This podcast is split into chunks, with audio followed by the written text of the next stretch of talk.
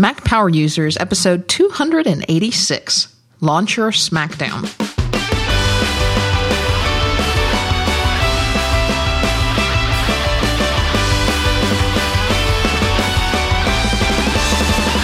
Welcome back to another episode of the Mac Power Users Podcast. I'm Katie Floyd alongside David Sparks. Hey, David. Hello, Katie Floyd. How are you today? I'm great. Uh, you know, we have got a lot of exciting stuff going on. It's it's getting to be a busy month here in November. We're getting ready to meet up soon. Yeah, I can't wait. I, I didn't get to see you at Macworld this year. Well, So, there, you know, there I- was no Macworld this year. That's I know that's why I didn't get to see you. We we haven't. I think the last time you and I were in the same zip code, what was it? Uh, like March of 2014. 14, yes. So we need to get together. I mean, I I got to you know I got to tease you a little bit. Got to got to kind of get that look from you at least once. But but you're doing it on my turf this time. You're, Yeah, you're coming down to see my people. If I make you mad, you may throw me at an alligator or something, right? Oh yeah, yeah. It's alligators or crocodiles.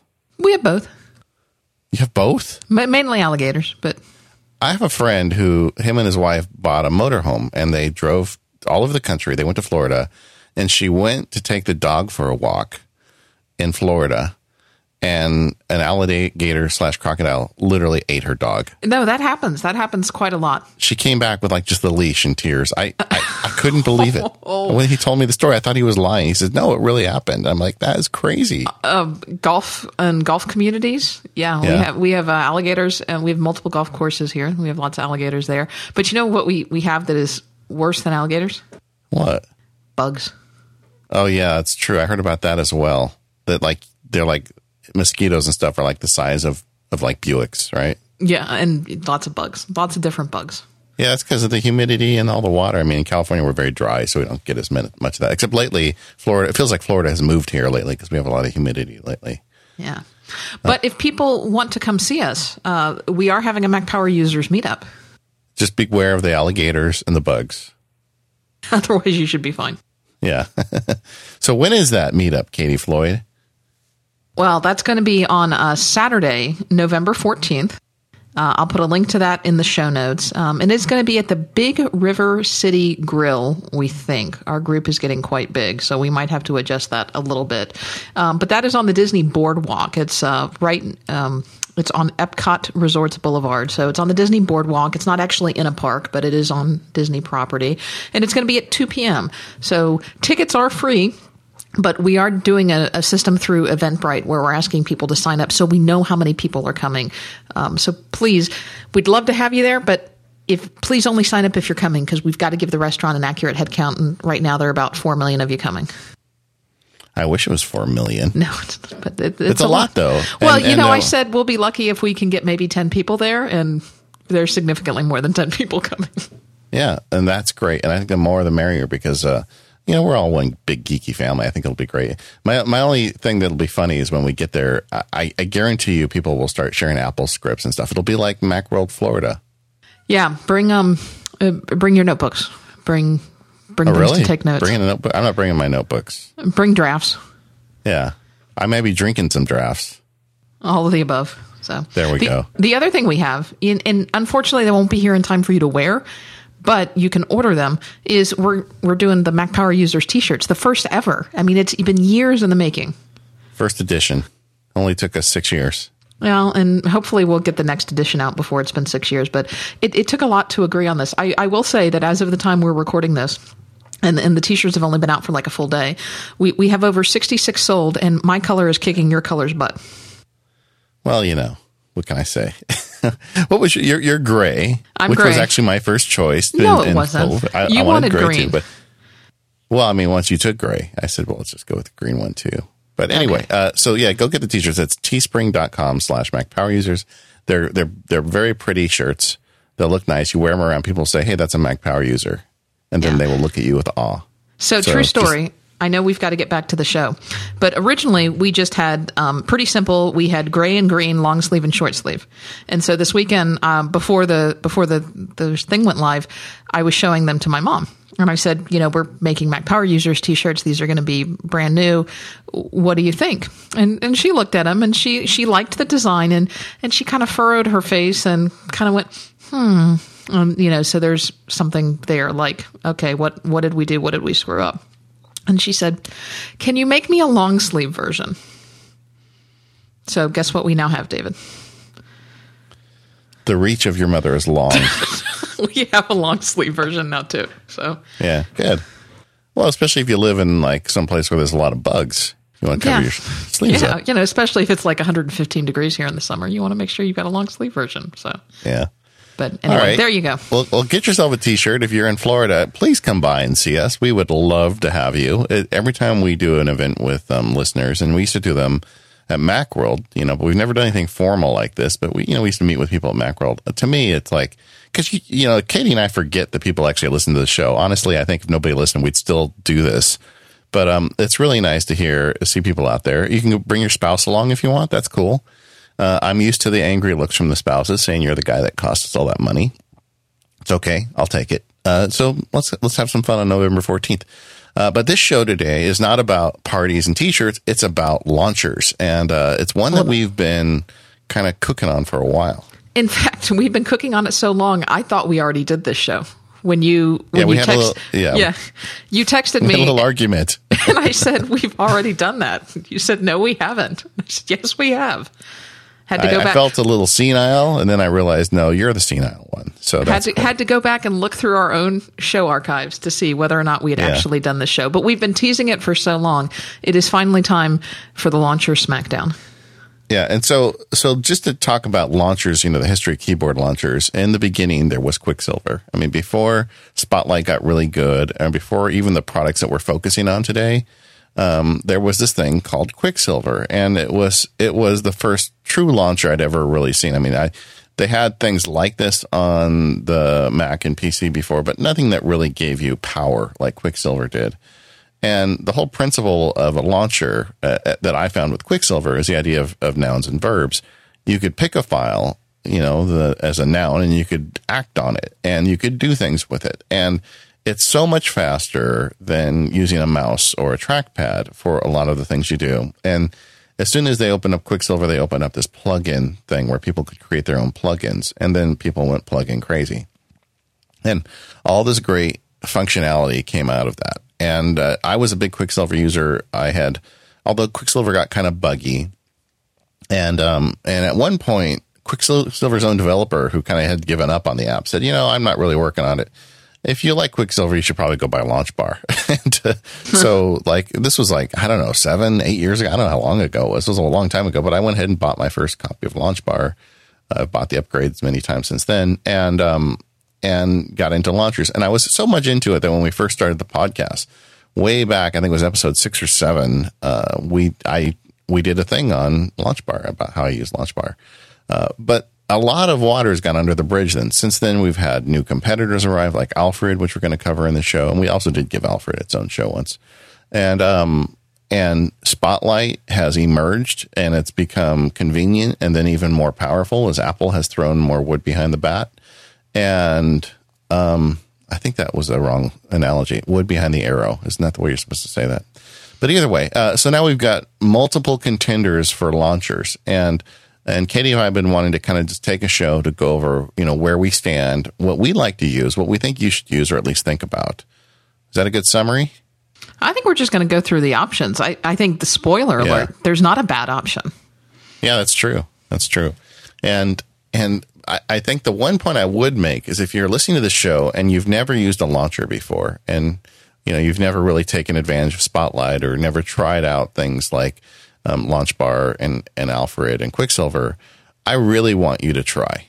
I, I, that's our request for you. That's your price of admission today. Is spend a half hour fiddling with these things because I really believe no matter how deep down the uh, the rabbit hole you go, you're going to get some some increased productivity if you if you bring one of these into the fold. Uh, I I mean I told the story way back on episode seven about how somebody was looking over my shoulder while I was working on my Mac and said, you know, what in the heck are you doing? Because I was like moving files, getting email addresses, and doing all this stuff with just the keyboard, and things were just appearing on the screen and disappearing. And the guy freaked out on me.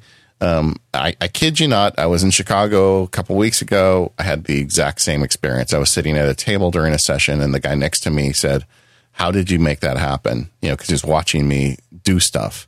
And it's all about using a good keyboard launcher. And I think you should be doing that. So Yeah, I've gotten please- results at an Apple store before because I was using Launcher. You know, I Oh, was really? I was showing I was showing the genius something on my computer, which of course wasn't happening at the moment that I had Yeah. my computer in front of the genius. But I was doing all kinds of things through LaunchBar on my computer to open Windows and show them that, and they said, "You know what? W- We we trust you. You- Yeah, You clearly It's got like- this." You don't need to do nuke and pave. We, you're a power user. We get it. In fact, if you had been wearing your shirt, you wouldn't even have had to do that. Very true. Be like, look, read my shirt. What does it say? Okay, so so the idea of a launcher, if you've not used one, is you press a couple keys on the keyboard, And, and, and then the, the proper keys are command Yeah. space. well, that depends on who you ask, but they, you have some magical keyboard incantation on your keyboard, and a little window opens up on your screen, and then you start typing things in there, and something happens. Um, and and depending on which launcher you're using, different things can happen. Some of them are more powerful than others. Some of them are easier to use than others, and that's what we want to give you with the show: some context, so you know which one seems the right fit for you. But at the most basic level, is you don't have to lift your hands off the keyboard, and you can make things happen. Um, as an example, Spotlight, which is the first focus of the show, is going to be Spotlight. If you open Spotlight and you hit Command Space and type in the name of a friend, I'll type in Katie, and it'll figure out that I'm talking about Katie Floyd because she's the Katie in my life. And then I can go down and click on uh, her phone number, and I can have my my uh, iPhone call her, and that's it's just a real simple implementation of a launcher to make something happen. Or even simpler is I can uh, hit Command Space, which is the Spotlight keyboard shortcut by default, and type in Omni, and it's going to know that probably OmniFocus, which is the Omni app I open the most, is the one I want. I'll hit return and OmniFocus opens. So all of this stuff allows you to do things like keep a bunch of applications off of your dock and and keep your hands on the keyboard so you can get work done faster.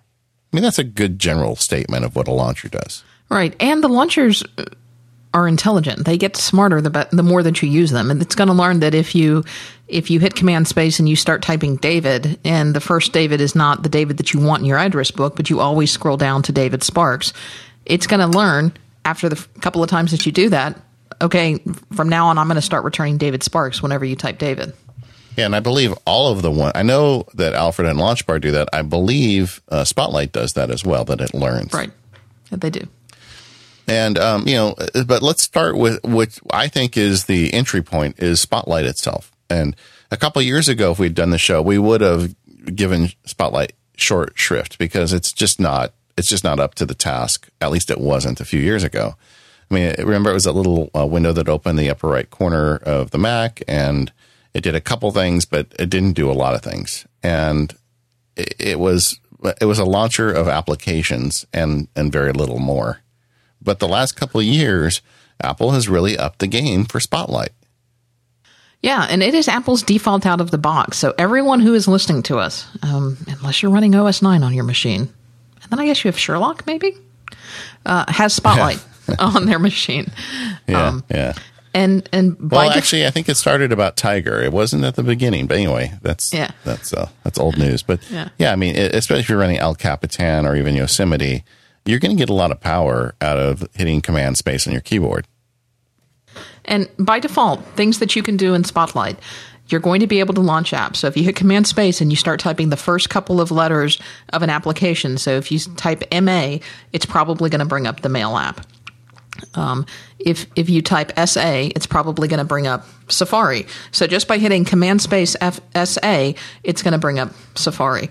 Um, the other thing that it can do is it can do web searches. Um, Apple's default search is is Bing, so it's going to search Bing for your web searches.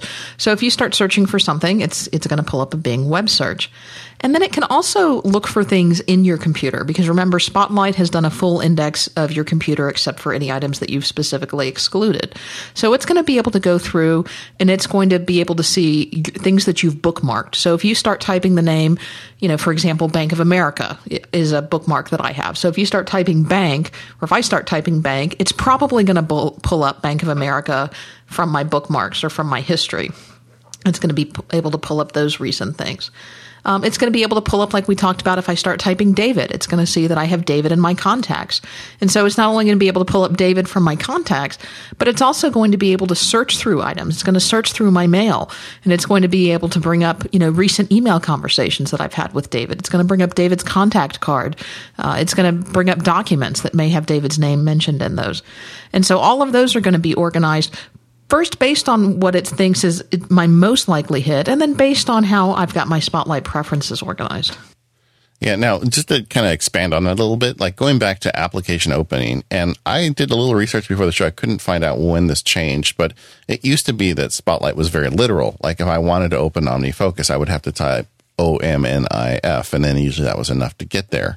I could not type just O F for you know short for the two primary letters I think in my head when I think of this application. And I don't know if it was El Cap or it was Yosemite, but I think it was one of those two where Spotlight got smarter. Where now, if you type in the letters OF, that used to be a distinguisher between it and some of the more uh, professional versions like LaunchBar and, and Alfred. Mm-hmm. Now Spotlight does that, and um, it really um, it has come a long way in improving the search. And and I think even just like if you've never done this, application launching is the easiest way to get started. I mean, you just hit command space and type in the name of the app you want. Do not go into the, the you know the bar and click the app or go go into what did they call it that rocket ship icon? I always remove it immediately. Uh, Launchpad. Launchpad. Do not, yeah. not go into Launchpad and be scrolling around. That I mean that, that'll drive you nuts. Just just type in the name of the app and and it goes right away with Spotlight. Um, so so get get in there and do some of that. Now, uh, when it does some of these additional features, it does them in a very Apple way, uh, especially with El Capitan. I think it got very pretty. I mean, the layout's really nice. Um, like if I type Katie Floyd, it will give me a, a very nice layout for her contact card. It gives me a nice picture. Katie, you're smiling at me right now. I love that. I'm going to just keep that open. Just gonna keep it open the rest of the show. And um, the um, and then it's got links there to to make a phone call, to do a FaceTime call. What it doesn't do, and this is where Spotlight can. This is an example where Spotlight falls down, in my opinion, is it doesn't make it easy for me to to dial that phone number without taking my hands off the keyboard. You know, it just it the, the, the number is displayed, but if I want to make a phone call to Katie, I've got to go mouse over it and then click on it and make things happen. Or if I want to get a, co- let's say I want to copy her her phone number out and put it into a document, same thing. I have to do this fiddly thing to get it selected. I mean, it's not the end of the world, but and, and if you're just getting started with this stuff, you're probably just fine. Uh, but it's just kind of an example of where where the the focus for Apple is I want to make this really simple. I want to make it really pretty. And I want normal users, not people who listen to the Mac Power users, to be tempted to try to use it a little bit. And it's a great kind of gateway drug into this stuff. Um, some things that Apple does because its Spotlight is integrated into the operating system, they do some things a little better. Um, like I remember when the um, the baseball games were playing through the playoffs, if you just type in the name of the team, it gives you the, the current score and a nice image of that. Um, so there's a couple things that I would say that they they're even exceeding some of the paid applications. But in general, um, everything is about simplicity and and looking good. I think that's the the primary focus for all these features Katie talked about. Like another good example is file manipulation or file display. Katie had mentioned that you can get to files with this. If you type in the name of a folder that you use frequently, let's say you have a client named Smith, and uh, you type in Smith, and you're going to see on the list there that the Smith file, the folder that contains the Smith file, is showing up in your Spotlight search. Um, but you cannot um, activate it without um, going going through and clicking on it, which is just a little slow, and it, it doesn't like, like doesn't let you drill down into the file. It just doesn't go as deep with a lot of the features we're going to talk about with the paid applications. But if you just want to get to the Smith file quickly, and uh, you haven't you know paid for any of these additional applications, Spotlight will get you there a lot faster than opening the Finder and drilling for it. The other thing is Spotlight has a few tricks up its sleeve that it can do that the other apps can't do. Uh, Spotlight has the ability to pull information around you. So, for example, you can search for local restaurants. Um, you can search for, for example, if you type uh, the name of a, a, restaurant, it will find it. It may be able to give you the hours because it's pulling that information in from Yelp or from from Maps. Uh, you can search for businesses. It may be able to tell you whether that business is currently open or closed right now. Um, so you can find that type of information through Spotlight. I don't believe you can with LaunchBar Alfred unless you've got it in your address book. How do you find a restaurant? I, I was just trying that because I wasn't aware or I'd forgot. Um, if, I, if you open Spotlight, start typing the name of it. No, I just thought like, can you show me a list of local res- restaurants? If I if I say restaurant, then put in my zip code. Does that work that way? No, it doesn't. No, it doesn't work that way. And it's it's a little bit hit or miss. But like if you start typing in the name of a restaurant, it will find it from the surrounding places. Basically, okay. it's doing a map search. Yeah, it, yeah, it gets you into maps. Okay, I right. got that. Uh, I, I, when the way you describe it, I'm thinking, well, that'd be kind of cool if I just type in restaurants. It gives me a list of the restaurants around me. Yeah, I, I guess that, a better way to say it is it, it's giving you local places. It's it's doing a yeah. places search, not necessarily restaurant. Yeah. But Maps also and, has some of that information to tell you what the hours are because Maps also I think plugs into Yelp. Exactly. Like um and and then uh, it has the ability to display that maps data right in the application. So as you do the Spotlight search, you get a map, you get uh, nicely formatted hours and address and phone number. So that's nice, and it even has the the Yelp rating attached to it. So that's the kind of thing you can do um, that I'm not sure that Apple's going to make all that stuff available to third party app developers to put in to to their applications. Right. Of course, it's going to be again, a little bit. Focuses. Yeah, it's going to be a little bit slower though because it's connecting out to the internet versus finding local data. And and, and once again, it's going to be really pretty, and it's not going to be all that accessible or useful for a keyboard jockey. You know, it just. I, I feel like you know maybe a good way to put it is is, is um, Spotlight is if the other applications we're going to talk about give you nouns and verbs, you know, the ability to find something and the ability to act on it. Spotlight is more of a noun. It, it gives you the ability to find something. Acting on it is going to require some some more work. Yeah.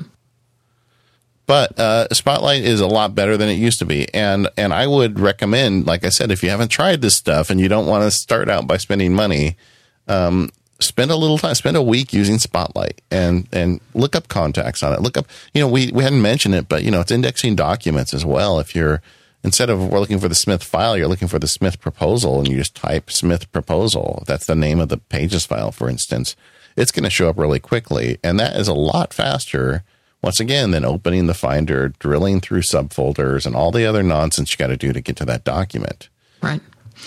And I think every Mac user should know how to use Spotlight because even if you decide that you've graduated from Spotlight and you want to move on to one of the more powerful launchers that we're going to talk about a little bit later in the show, Spotlight is on every Mac that you're going to use. So if you're going to be using a friend or a family member's Mac or a Mac at the office that maybe you're not going to be able to install some of these third party utilities on, you want to make sure that you can be a Spotlight power user so that when you don't have access to your Mac and um, some of these other tools, that you can make the most out of it. It is a it is a great first step, um, and, and, I think everyone should be familiar with it. A, a, couple of things to note: you can customize Spotlight. If you go into System Preferences, you can go in and do things like specifically, you know, if you never want Spotlight to show you Maps data, you can turn that off. Or if you never want Spotlight um, to return spreadsheets for whatever reason, you can turn on and off the, the types of things and the types of information that Spotlight's going to search. And similarly, you can also prioritize things. So if you always want your applications to show up first,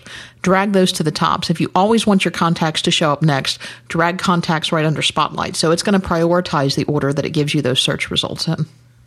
Yeah. In fact, all of these applications, if you're a fiddly person, uh, you're going to have some fun because with all of these, you can make a lot of customizations like this where you can really fine tune exactly how it's going to give you the information you want to see. Um, all right, you can, but you can do some more with Spotlight as well if you look into some of these third party applications. And Katie, I'm going to let you take the lead on this. You did this part of the outline, and I don't, I don't know what those. I know there's apps out there, but I haven't played with them too much because I'm using one of these other products a lot. I really don't know what you're talking about.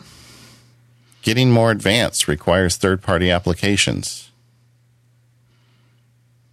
Well, the, the, we're going to talk about those with the Alfred and in LaunchBar. Ah, I thought you meant there was a third party application. See, it was in the outline under Spotlight. So I'm like, oh, maybe there's something else you can do with it. Yeah. Okay. Well, I, I know there are some Spotlight add on applications out there. I've seen them come across the wire a few times. I haven't played with any of them. So um, I'm not going to make any recommendations there. But, but, you know, I guess then summing, it back, I'd misread the outline. Sorry. But it was in the Spotlight section. So I thought you meant there was some application I wasn't aware of.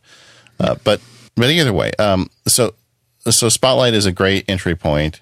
It's uh, it's a good. it- It's getting better with every iteration. I suspect with you know you know OS ten point twelve El Segundo or whatever the next version is, it's going to be even better.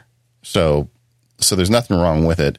Uh, you, you were mentioning earlier that you think everybody should use it. That's I get a lot of grief because for my launching, I use um, control space for LaunchBar, and I use command space, which is the default Spotlight command. And for me, that just goes way back. 'cause Quicksilver's default was control space, so I just always got used to that. But I do like the ability to use both Spotlight and um, LaunchBar because sometimes there's something I want to use with one versus a different one. Yeah, I've switched my Spotlight to uh, to option space, Okay. which you can do. It's in the preferences. So Well, it's muscle memory. Whatever your muscle memory is, just make it work. Yeah. Uh, all these applications allow you to customize it. Yeah. But you're right. We, you can do some more with some of these other applications. And I think it's probably time for us to, um, to talk to move about on them. to that. Yeah. Yeah.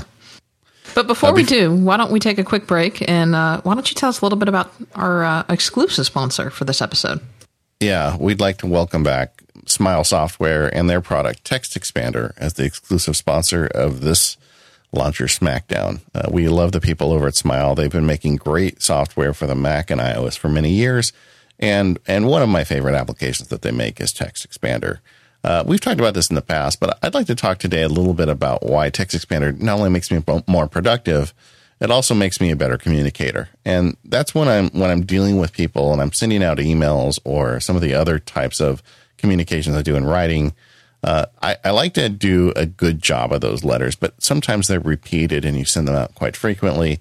It's really easy if you're typing it out, you know, longhand, I guess would be the way you'd say it. Um, it'd be really easy to kind of cut corners and not use complete sentences. And you, you just fall into this habit that we're all getting with the rise of Twitter and social media where we don't actually write in sentences. Uh, Text Expander helps you helps you fight that off. I just did a post over at MacSparky about how I send my billings out from the law practice, and one of the key elements of it is that I have this Text Expander snippet, and it's got um, four different elements to it because when I send out a bill to a client, uh, there's four questions I may have. I mean, they may want me to send it to somebody else, or they may want me to send them the credit card form, or you know, there's different things I may want to ask them. So I wrote it all out nice in Text Expander, and then it's those selection boxes, so you can just select which pieces of that you want to go out in the particular email. And doing that allows me to send out a really nicely crafted email to every client every month that is also customized to what their particular needs are. Um, Text Expander now makes that easy. You know, they have the suggested abbreviations and they make it just much easier to put all this together. Um, you can place the snippet data anywhere now, iCloud Drive or Dropbox. Uh, it's fully ca- uh, compatible with El Capitan. It works great. And it's just a really nice way to send out really clean communications to people you're working with. Anytime you find yourself writing an email that feels tedious to you, I recommend thinking about turning it into a text expander snippet because there's a good chance you're going to need to do it again.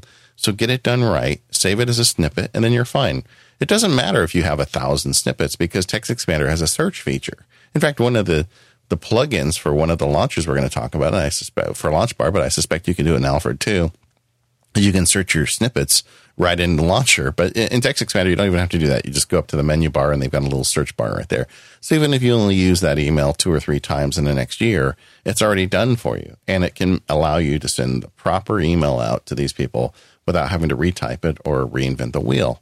This is just one of the many things you can do with Text Expander. It's so powerful. They keep adding additional features to make automation better, uh, to make syncing over to iOS. And Katie's going to talk about Text Expander and iOS in the next ad spot.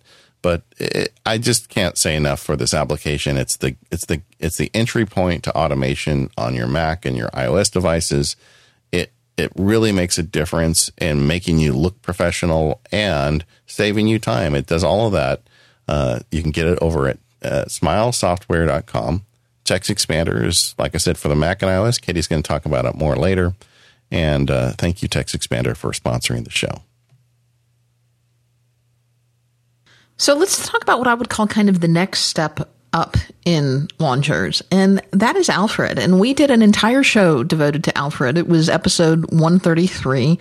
And I'm a big Alfred fan. I used Alfred for a number of years. I, I switched over from LaunchBar to Alfred kind of in preparation for that Mac Power Users episode.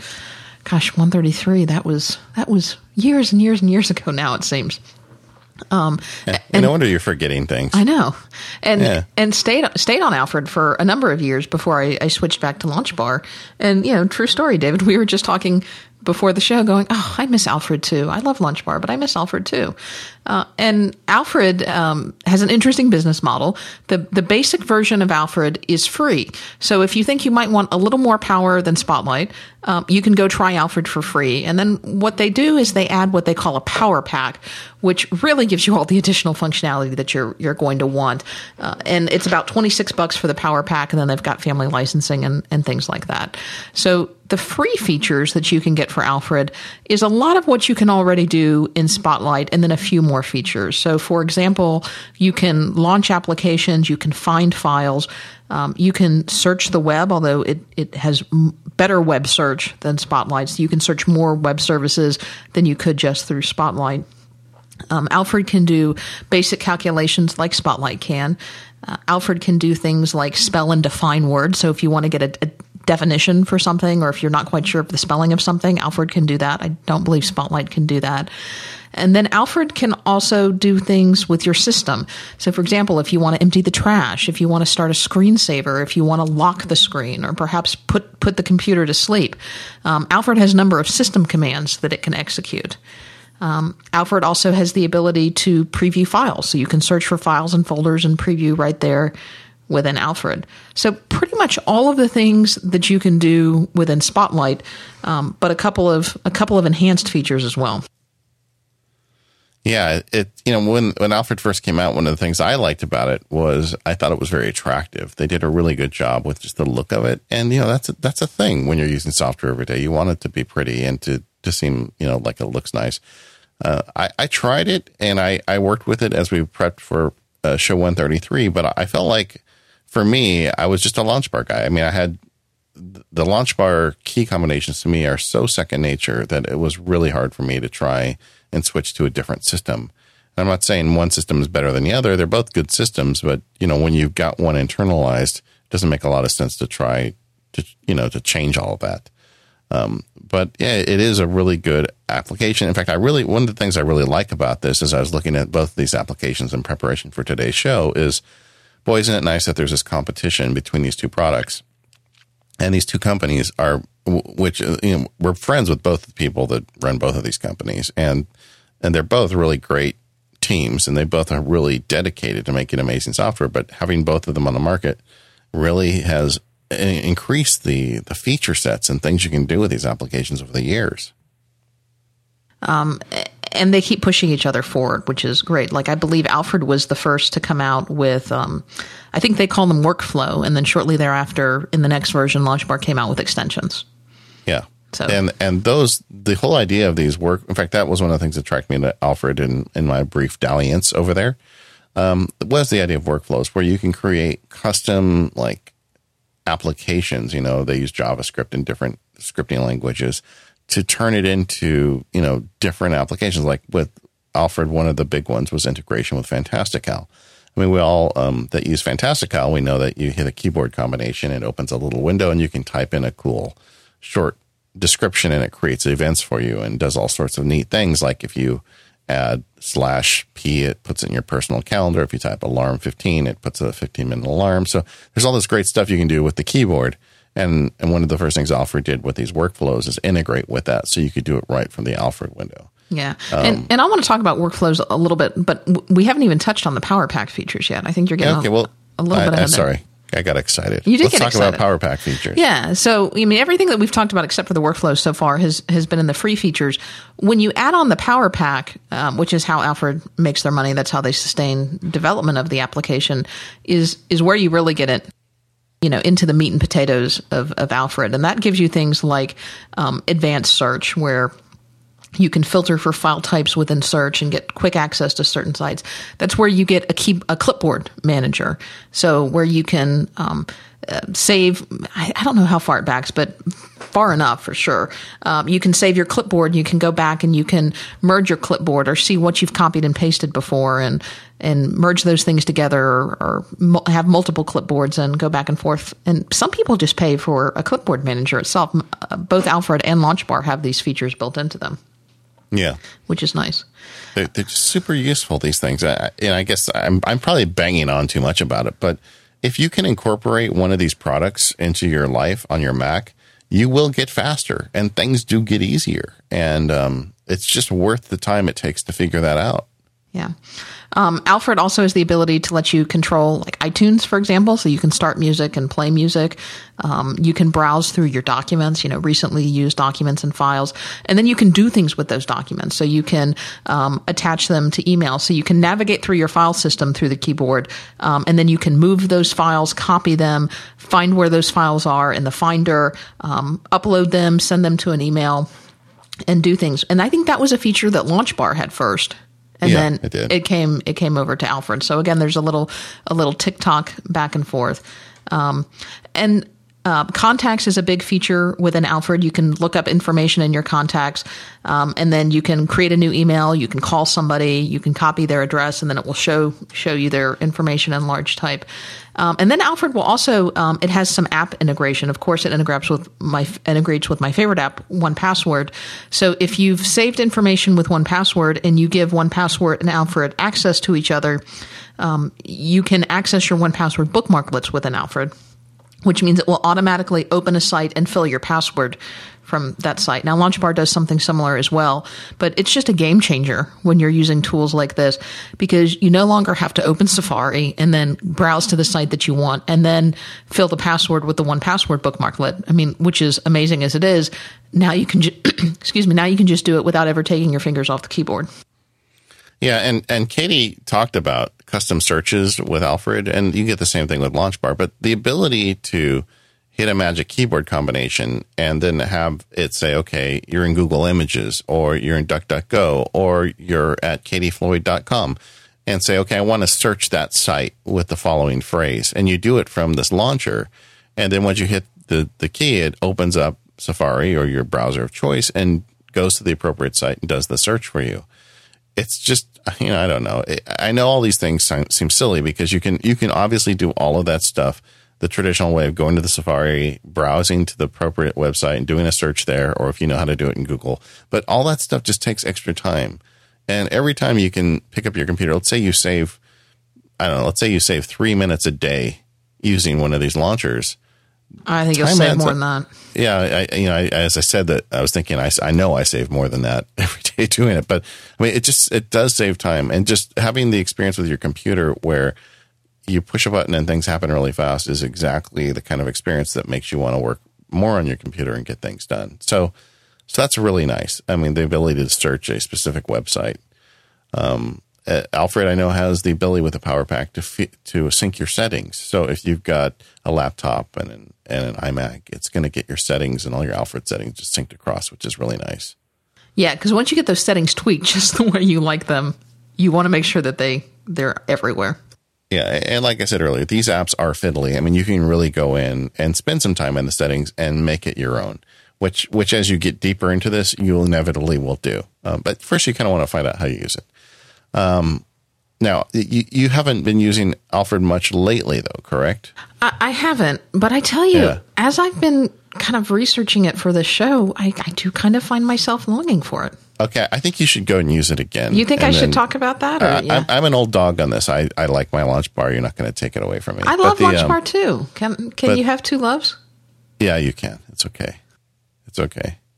You can love alligators and crocodiles. Well, I don't really care for either, honestly, but but but the um, but yeah, go go use it some more, and then on the live show re, uh, report back. I can tell you that um, we did a uh, I did a tweet out in prep for today's show, and lots of listeners wrote in saying what they like to do, and and quite a few of them uh, are Alfred fans. So I mean, there's a lot of people out there that really love it. So I, I think the barrier to entry for Alfred is a little bit lower. Now, I I think LaunchBar you can do a lot of the basic features with LaunchBar, such as launching applications and finding things and um, I think you can do all of that very easily with LaunchBar, and that's fairly easy to configure.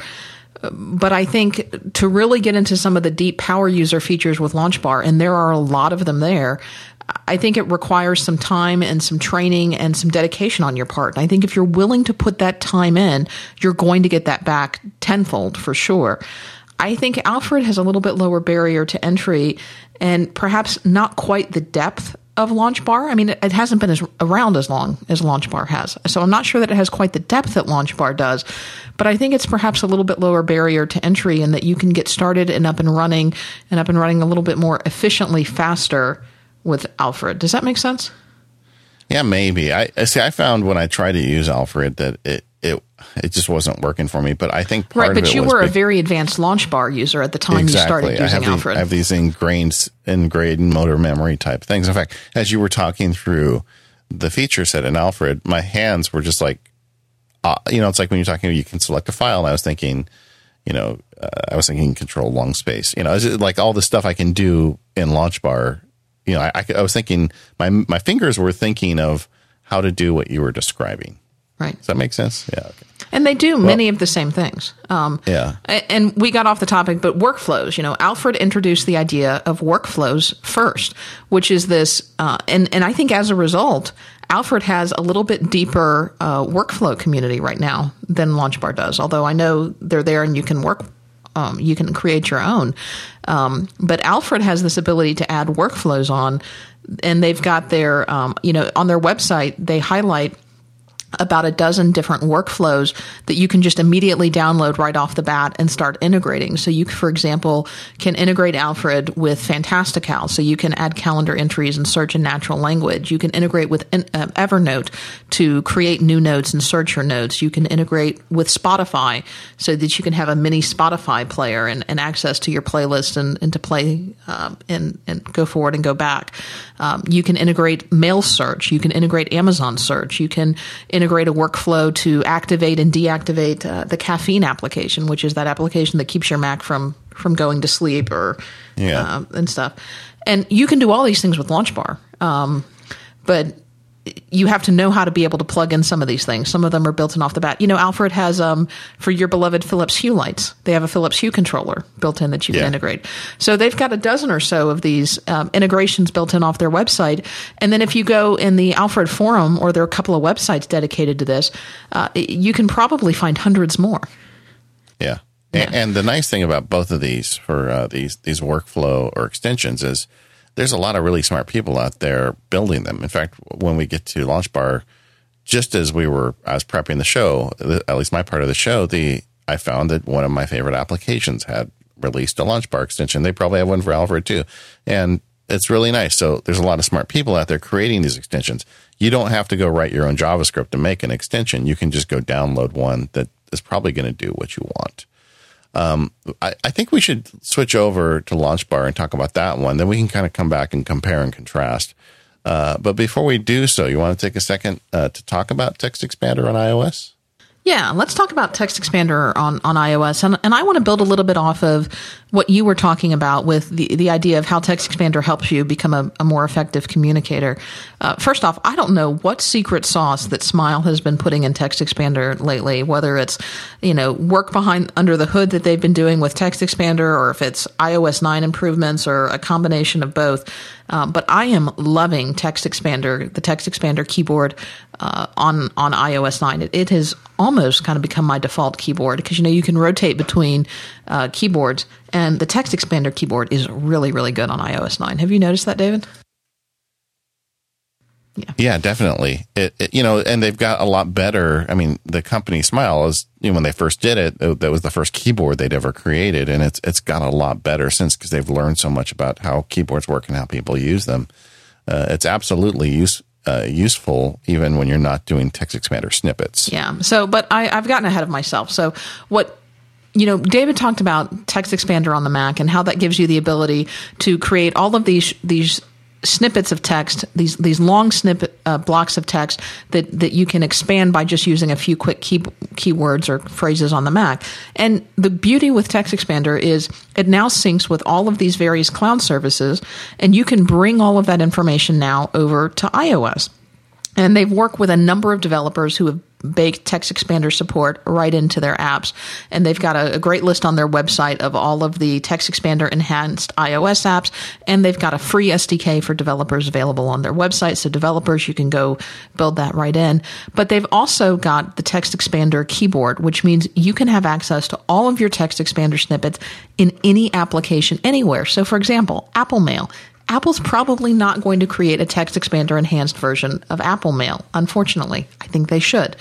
But until they do, you can flip over to the TextExpander keyboard and you can start typing a few uh, phrases and they can expand in TextExpander and now you have access to the full range of your TextExpander snippets in apple mail same with imessage now, i kind of am a, a little bit older than the typical texting crowd i i missed that whole phase I don't know what half of these phrases are that people send me in text messages and emails, and I know they do it because they're typing on these these small cramped keyboards and they don't want to type out complete sentences, but that drives me crazy.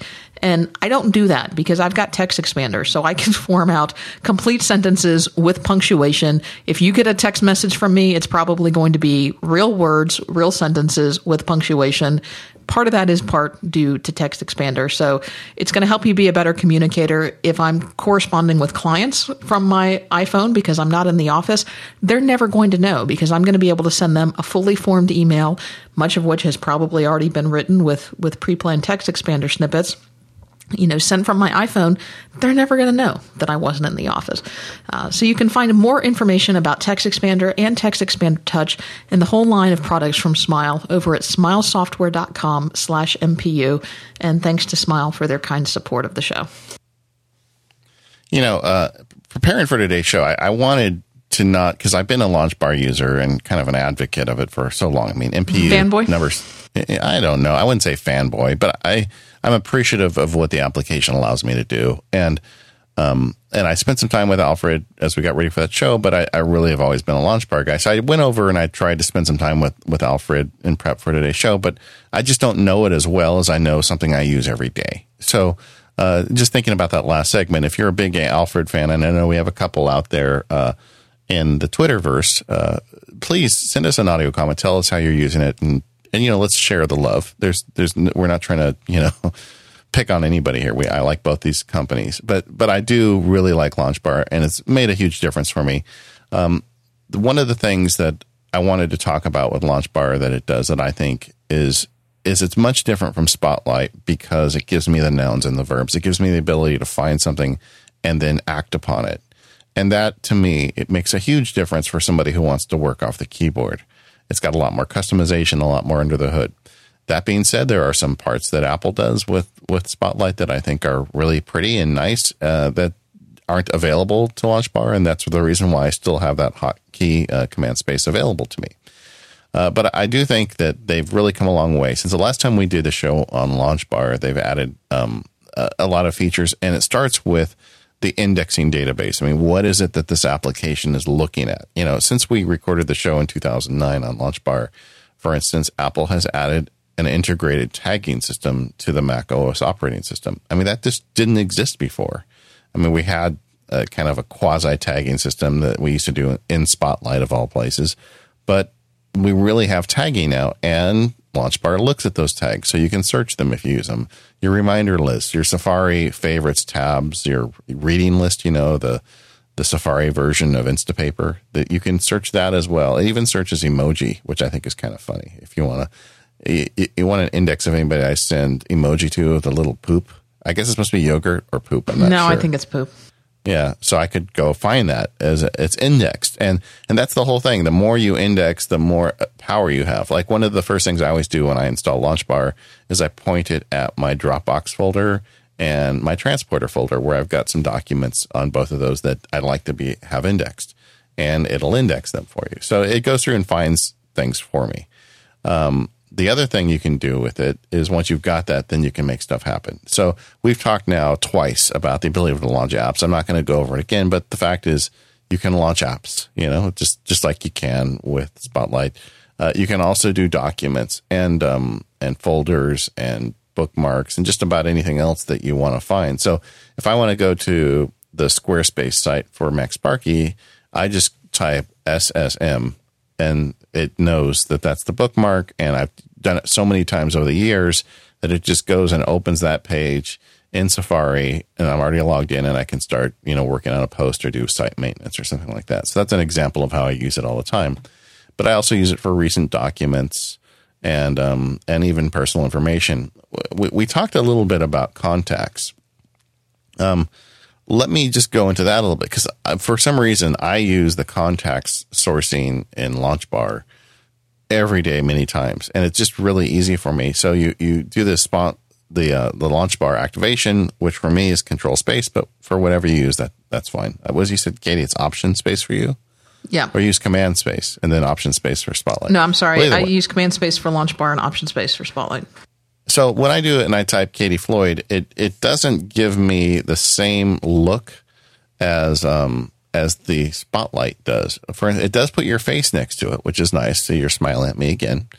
But it just gives you your name with an arrow, and then I can use the arrow key to go over, and I have all of this data on you. I've got you know your direct line at work, the bat phone in the basement, the uh, it's got your birthday listed. So I've got all this information on you and I can act on it. So if I go down to the email and I hit return, it opens a new email address to that email address.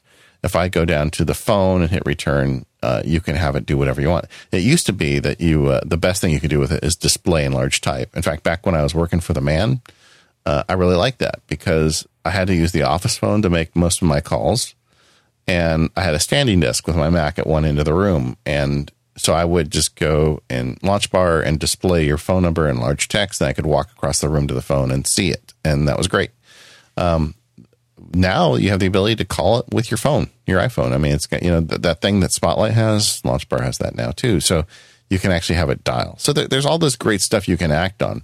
The other thing you can do in that contact list, though, and this is something, and this is, I guess, the point of me yammering on about it, is you can copy that information into the clipboard which is really useful. Like if I'm sending a letter to Katie and I've got my template for a new letter open, uh, and I and I just go and and LaunchBar and type uh, command space KF right arrow down arrow down arrow to address command C. Okay, so I just in that those few keystrokes, I've just got Katie's address in my clipboard, and then when I go and paste it in Pages or Word, it it pastes it in properly, and it's got her full address information there. If you've got a a job where you have to put information into web forms or to Word documents. This stuff is just so fast. I mean, I don't know any other way to do it. I tried when I was prepping for the show, I tried to do it uh, through Spotlight. And the way to do it in Spotlight is you open it up with Katie Floyd, then you have to go in with the mouse, but you can't click on the address because then it'll do things or the phone number, it'll do things. You have to get the cursor at the very end of the line and then click and hold and drag to the left, and then it'll select it. And then you can Command C.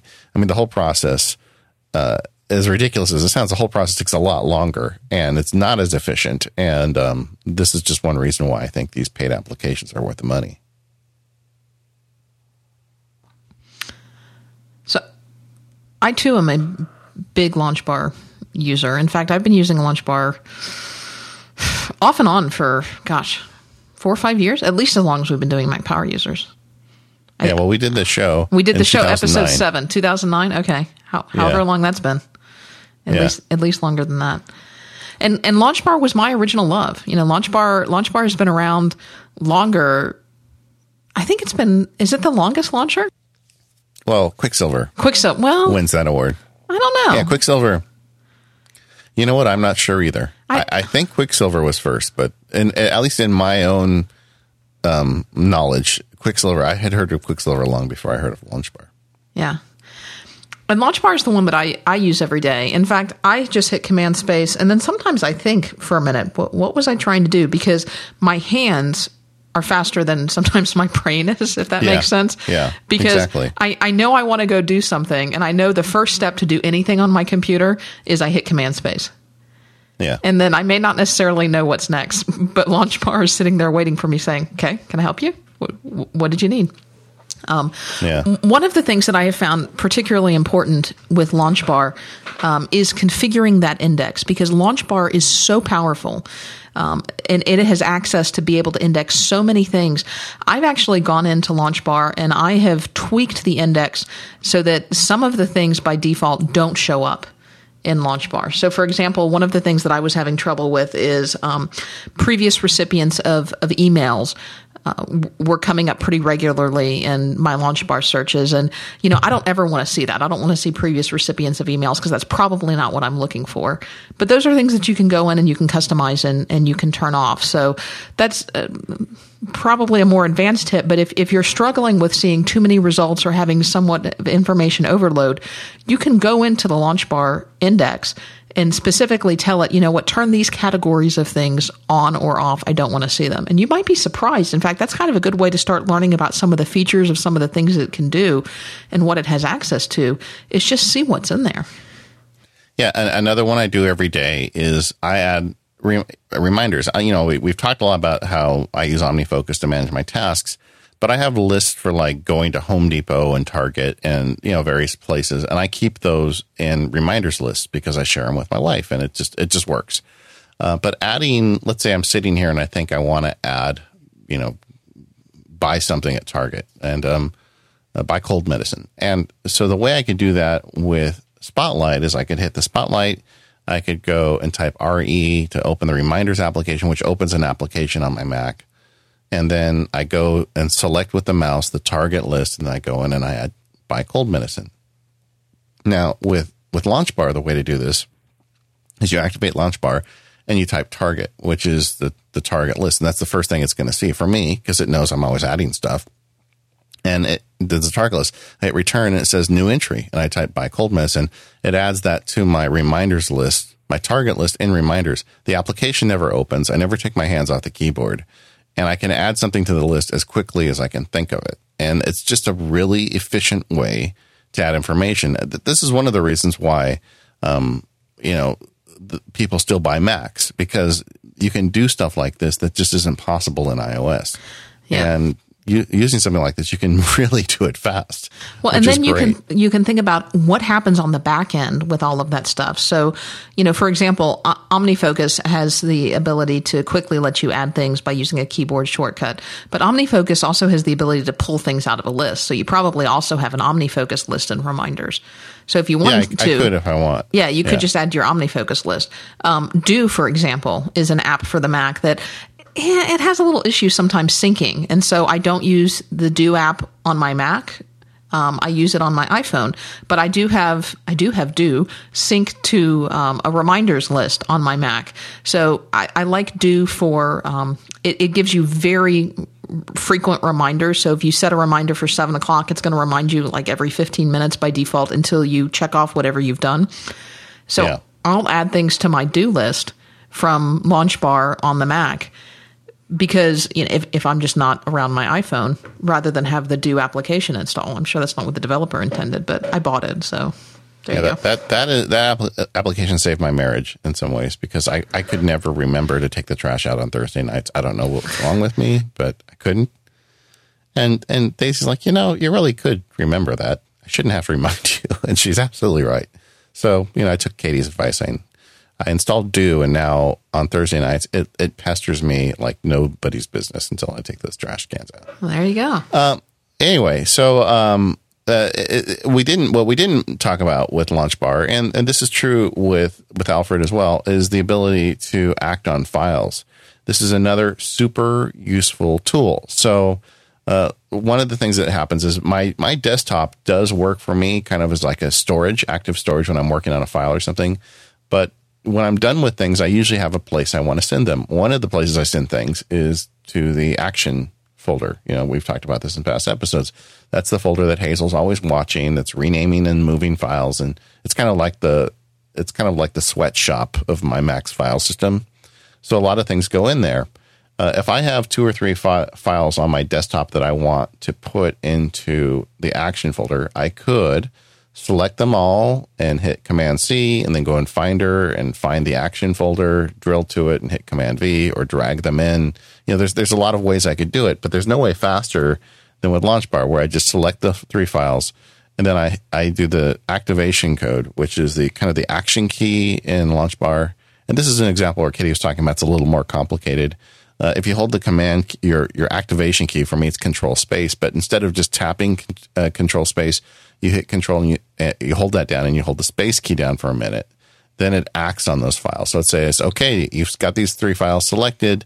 Now you want me to do something with them. And if I just type AC, and that's as far as I need to go because LaunchBar knows that I like sending things to that file. It, it shows me the action folder. I hit return, and then a, the next window shows move. You know, move is item number one because I always move files there. I don't copy them there because I'm I'm putting them there to act on later. So all I do is I select it, then I hit return again, and they're moved. So so just to summarize, I hit I select the files, I hit Control Space and AC, then two returns, and they're in there, and it just happens so fast. And it, to me, it's like the ultimate file system. In fact, I don't just do stuff to the to the old action folder. I also you know move things to kind of deeply nested Dropbox and folders and other places on my computer because you can navigate those. I mean, when I if I hit AC, I could hit the right arrow and go to a subfolder inside there if I wanted to. I mean, there's all this stuff you can do. And I just find it faster and more accurate than using the mouse. So I, I do a lot of my file management with a keyboard launcher. How long did that take you to really master? Because that's still something that I, I struggle with. I have to actively remember that that feature is there. I think it's like like everything, like keyboard shortcuts or macros or anything like that. I think that the real trick to this stuff is not doing it all at once. Like just get just say, okay, I'm going to for the next couple weeks. Anytime I have something on my desktop, I'm going to move it out with LaunchBar slash Alfred, you know, whichever one you like. And and I know you've got a similar workflow in Alfred to to move files like that, but to me, it's just so fast with LaunchBar doing that control space. Uh, so just try and do that for a week or two until it becomes second nature for you. And and then after that, it, you know, all bets are off. You're just going to do it. You're you're you aren't not even going to think about it because it's just so fast. Yeah, and I think that's that's probably the trick. The tip is, you know, start using it. Get some of these basic features down. The the app launching, uh, maybe using reminders, maybe adding uh, things to your calendar. And then once you've got that down and you're comfortable with it for a week or two, uh, try one thing outside of of that routine day to day comfort level, and and force yourself to use that feature. That's a good tip. Yeah, and you and you will get good at it. And and these things are not rocket science. I mean, this is not that hard. Once you start doing it, it'll become second nature, just like it is for me. Um, I knew a guy back in the day uh, who he was an Apple genius friend of mine, and he had he had re, I don't even know how he did it. He did some magic in the terminal where his Finder did not show up on his Mac. He took it out of the menu bar. I mean, it's just the Finder's gone. No, you can and, do that. You can you can hide it. Well, now you can. You can well, you can hide it from the desktop and you can take it off the menu bar. This is like five years ago. Okay. I don't know how long. It was in the heyday of, of Quicksilver, and he would use Quicksilver as his file manager for everything. He he just never wanted to see the Finder icon again, which I thought was was kind of extreme. You know, I still I still use a mouse once in a while, but when my hands are on the keyboard and I'm working, I would rather just use the keyboard and work with it. I mean, I, have talked about how I like gestures and all this other stuff too, but but once you've got the language down, if your hands are on a keyboard, why not just keep them there and keep going? Um, we talked a little bit about search in Alfred, and I would just say LaunchBar is very similar. You can do custom searches of websites, um, you know, and you can create custom searches for your own particular websites. It's not that hard. They show you how to do it once you go in there. It's it's not that difficult, but but that's another thing. Once you start doing, you will never want to go back. I mean, like to do a DuckDuckGo search. All I do is I activate LaunchBar and I type duck and hit enter, and then it's ready to search DuckDuckGo. I can type in whatever term, and it'll open Safari, do the DuckDuckGo search, and show me the results. And that is really handy. Um, clipboard managers. Now, Katie talked about that with Alfred. I think it's just a it's a it's a real killer feature for both of these applications. Yeah. Um, I, I have one of the things I forgot to do to check before we started today's show is look at the implementation of Alfred's clipboard manager. I thought it was very attractive the last time I used it. Yeah, fun- function wise, it's similar to LaunchBar. It's it's pretty too. Yeah, and and and the LaunchBar one is pretty as well. And but this is nice. Like in LaunchBar, I have my clipboard history set to remember two days. So I've got two days of clipboard history in there, and all I have to do is hit the magic keyboard. And I actually have to look at the screen, the keyboard, because I don't. It's Option Command uh, backslash. That's because I just do it with my fingers. I don't even think about it. But once I do that, I've got the last two days worth of clipboard stuff in there. And when I'm, you know, doing documents that have got a lot of different things I've copied or moving around, it's just so killer to be able to, to have that. I mean, once you use a clipboard manager, maybe this is just a little bit of a side rant. Let's say that you're not buying what we're selling here and you're like, I don't want any of this launcher stuff. It's nutty. I don't want it. Then get yourself a clipboard manager but because they have independent applications out there you can buy to do this. But I, I just use the launch, LaunchBar one because it's built into the app I'm already using. Uh, but clipboard managers really change your game because all of a sudden you've got like tons of clipboard data in there. Like when I'm writing articles and I've got two or three different links, I don't want to go back and get them two or three different times. Once I've saved in the clipboard, it's just there. And with LaunchBar, you can arrow down, hit Command C to copy an older one and paste it. It tells you, you know, what application you found it in, whether it was Safari or Byword or whatever. And it, you know, and you can really make it go back as far as you want. I mean, I, like I said, I have mine set for two days, but you can have it like a certain number of items. Yeah, I think mine's just a uh, day. I don't want mine to be yeah. that that deep. Yeah, but if I'm like on a big project, usually the the longest I'm going to want it is a couple days. Right. And it's not too often that I find myself scrolling down, you know, but when I do, it sure is nice to have it. Yeah. One of the other features that I've I've used launchers and, and both Alfred and LaunchBar will do this for um, is to run uh, scripts. Uh, for example, I used to have an AppleScript very regularly that would mount my Drobo or that would kick off a backup task. And I've got some other tools that, that do this, but I still have AppleScripts that do a number of things for me. And rather than navigate to where the AppleScript is or use a third party app that, that just launches AppleScripts or manage those in my menu bar, I can just do those straight from Launcher. Launch yeah, bar. That, that's what that's one of the themes I think in this is both of these applications, Alfred and LaunchBar. Uh, they're really jacks of all trades, and they they can do a lot of things that other applications, like a clipboard manager or a script launcher. Um, even when you have integration with an app like 1Password or Fantastical, it's just really nice kind of boiling it down to the essence and having one place to go to do all this stuff. Yeah. And that's something I really like about these applications. Uh, another thing that I use it is you can uh, both of these apps you can use to run system commands. Um, so you can restart or shut down your machine or empty the trash. But the one that I use all the time is I lock my machine. So if I'm getting up to go to a meeting or do something and I'm stepping away from my computer, just two or three keystrokes and boom, my screen is locked. Yeah, I, I was uh, working on my wife's computer and I wanted to do a restart. And, you know, because on my Mac, I just hit Control Space, RES, and then, you know, the restart menu comes up in the LaunchBar, hit the button, and it restarts the Mac. So on her computer, I activated Spotlight and, st- and typed RES. Uh, you know, I mean, it's just like it, stuff gets in your brain. You don't you don't think about and it. And did Aretha Spotlight. Franklin start? yeah. well, I mean, it just it didn't say restart, and it's like it's just like when you're going fast and suddenly you just like smash into a brick wall. That's what it felt like to me. You know, I heard breaking sounds. I'm like, what? You mean I got to use the mouse like an animal to restart this computer? Um, yeah, it's it's nice to have those features. Um, and LaunchBar has actions, you know, where uh, uh, they've got the, the same kinds of things like they call um, workflows in Alfred. They have these actions. And just like with Alfred, you can download them. Some of the ones I like is they've got one there to switch the audio source. Uh, they've got Amazon preview search, so I can type in Amazon and it gives me a preview of search terms. Um, just today, I was reading my uh, feed, and Brett Terpstra, uh, who we're going to have back on the show soon, by the way, uh, Brett um, had linked to uh, integration with Trickster, and Trickster is an application that goes in your menu bar that makes it really easy to see f- uh, frequently used and recently used uh, documents and applications. It, it's kind of a it's just kind of a nice way to to get to things you, you've done recently. Well, they just released an action for LaunchBar, and it's fully integrated now. So, like I was talking about earlier, where you can just have one place to go to all this stuff. Now you get all the functions of the application Trickster in the uh, UI of LaunchBar, which I think is really great. I'll put a link to that in the show notes. Um, additional stuff on LaunchBar, um, the visual look. Um, they have, um, I think that's something that's changed a lot uh, and for the better since we did the show back in 2009. LaunchBar has got more kind of customization. Yeah, I think I think the visual look of LaunchBar is kind of thanks to Alfred. Yeah, well, pushing I mean, that along the way.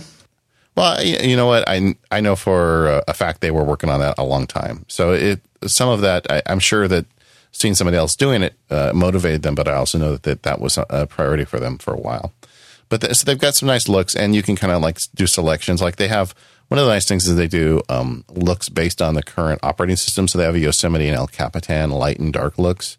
And one of the things I do is if I'm going to have, I want it to be different than Spotlight. Like if I have Spotlight as a light look, then I'll use the dark look for LaunchBar so I can easily, quickly understand which one I'm working in. Um, they also added this usage profile feature that kind of lets you look at how you're using it and what features you're not using. So if you're if you're that person who's just starting to get used to it and you, say, okay, I'm going to use it for file management, and then once you internalize that, they've actually got a tool in the application to show you where would be a good place next to um to continue with it. Um, uh, I don't know. These are both very good applications, but but we can't leave. And, and when I asked about this on Twitter, several Twitter listeners said, you know, you cannot ignore Quicksilver. So um, let's talk for a minute about Quicksilver. I mean, Quicksilver was the one that showed us all the way, at least for me. Uh, but it lingered because it had a single developer who didn't have time. I think he went over to work at Google, and I don't know where the guy is these days, but um, you know he's really smart, so I'm sure he's working somewhere. Um, but you know, Quicksilver kind of lingered, and then it got picked. I think he open sourced it, and and Quicksilver does have a page now. If you go to qsapp.com, I'll go ahead and put in the show notes you can download. They have version 1.3.2 currently, which uh, sports El Capitan. So um, there is a real, you know, version of Quicksilver still out there. There are things I liked about Quicksilver that I that I still like better than anything that we've ever done on LaunchBar or Alfred. Um, one of those is some of the they had these this plug-in for the user interface, so people could have alternate user interfaces. I remember one I used to like was the Cube. Did you ever use that one, Katie? Mm-hmm.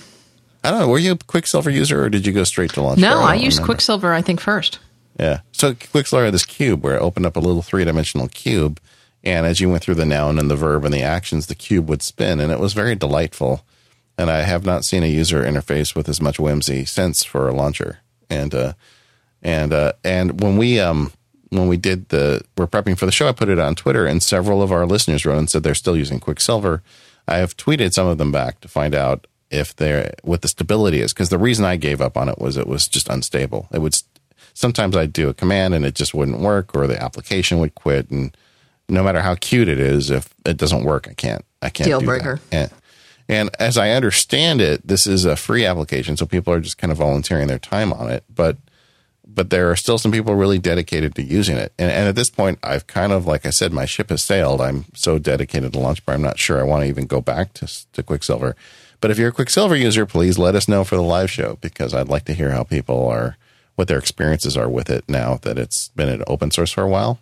But that's another option, and it's a free option. So if if you want to, you know, go a step beyond Spotlight, but you don't want to pay for anything, I would recommend giving Quicksilver a try. In fact, I guess that really gets us to the point. Um, uh, what do we recommend at this point? Well, I think we've kind of been through it. You know, it's, it's been the theme of the show. I, I think everybody needs to start with Spotlight. And I would tell you really master Spotlight first because there's a lot of power in Spotlight now. And if anything else, you need to know how Spotlight works because that's going to make you a better user of some of these more advanced apps.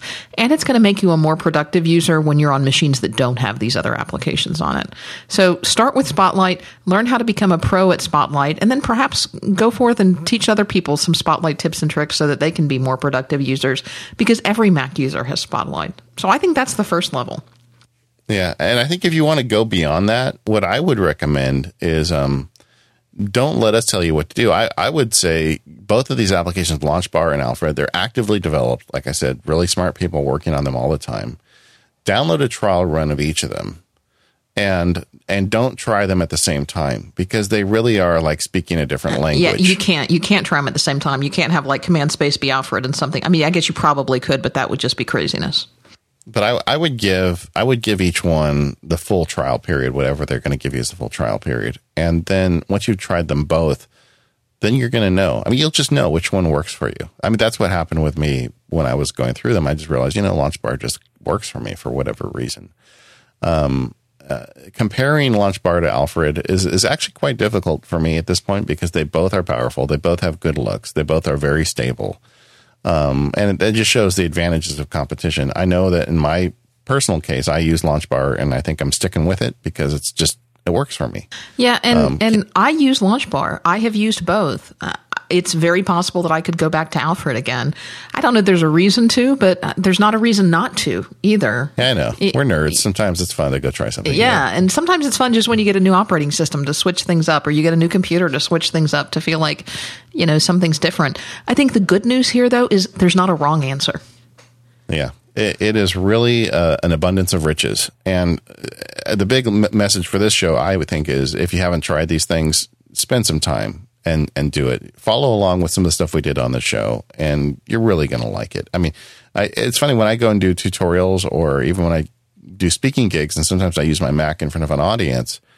It has nothing to do with what what I'm talking about. You know, the fact that I've got LaunchBar running, but almost every time someone afterwards says, "Wait a second, that's really great. The thing you taught us about Keynote, but how did you? And then it'll be something that I did in LaunchBar, and I have right, to show them right.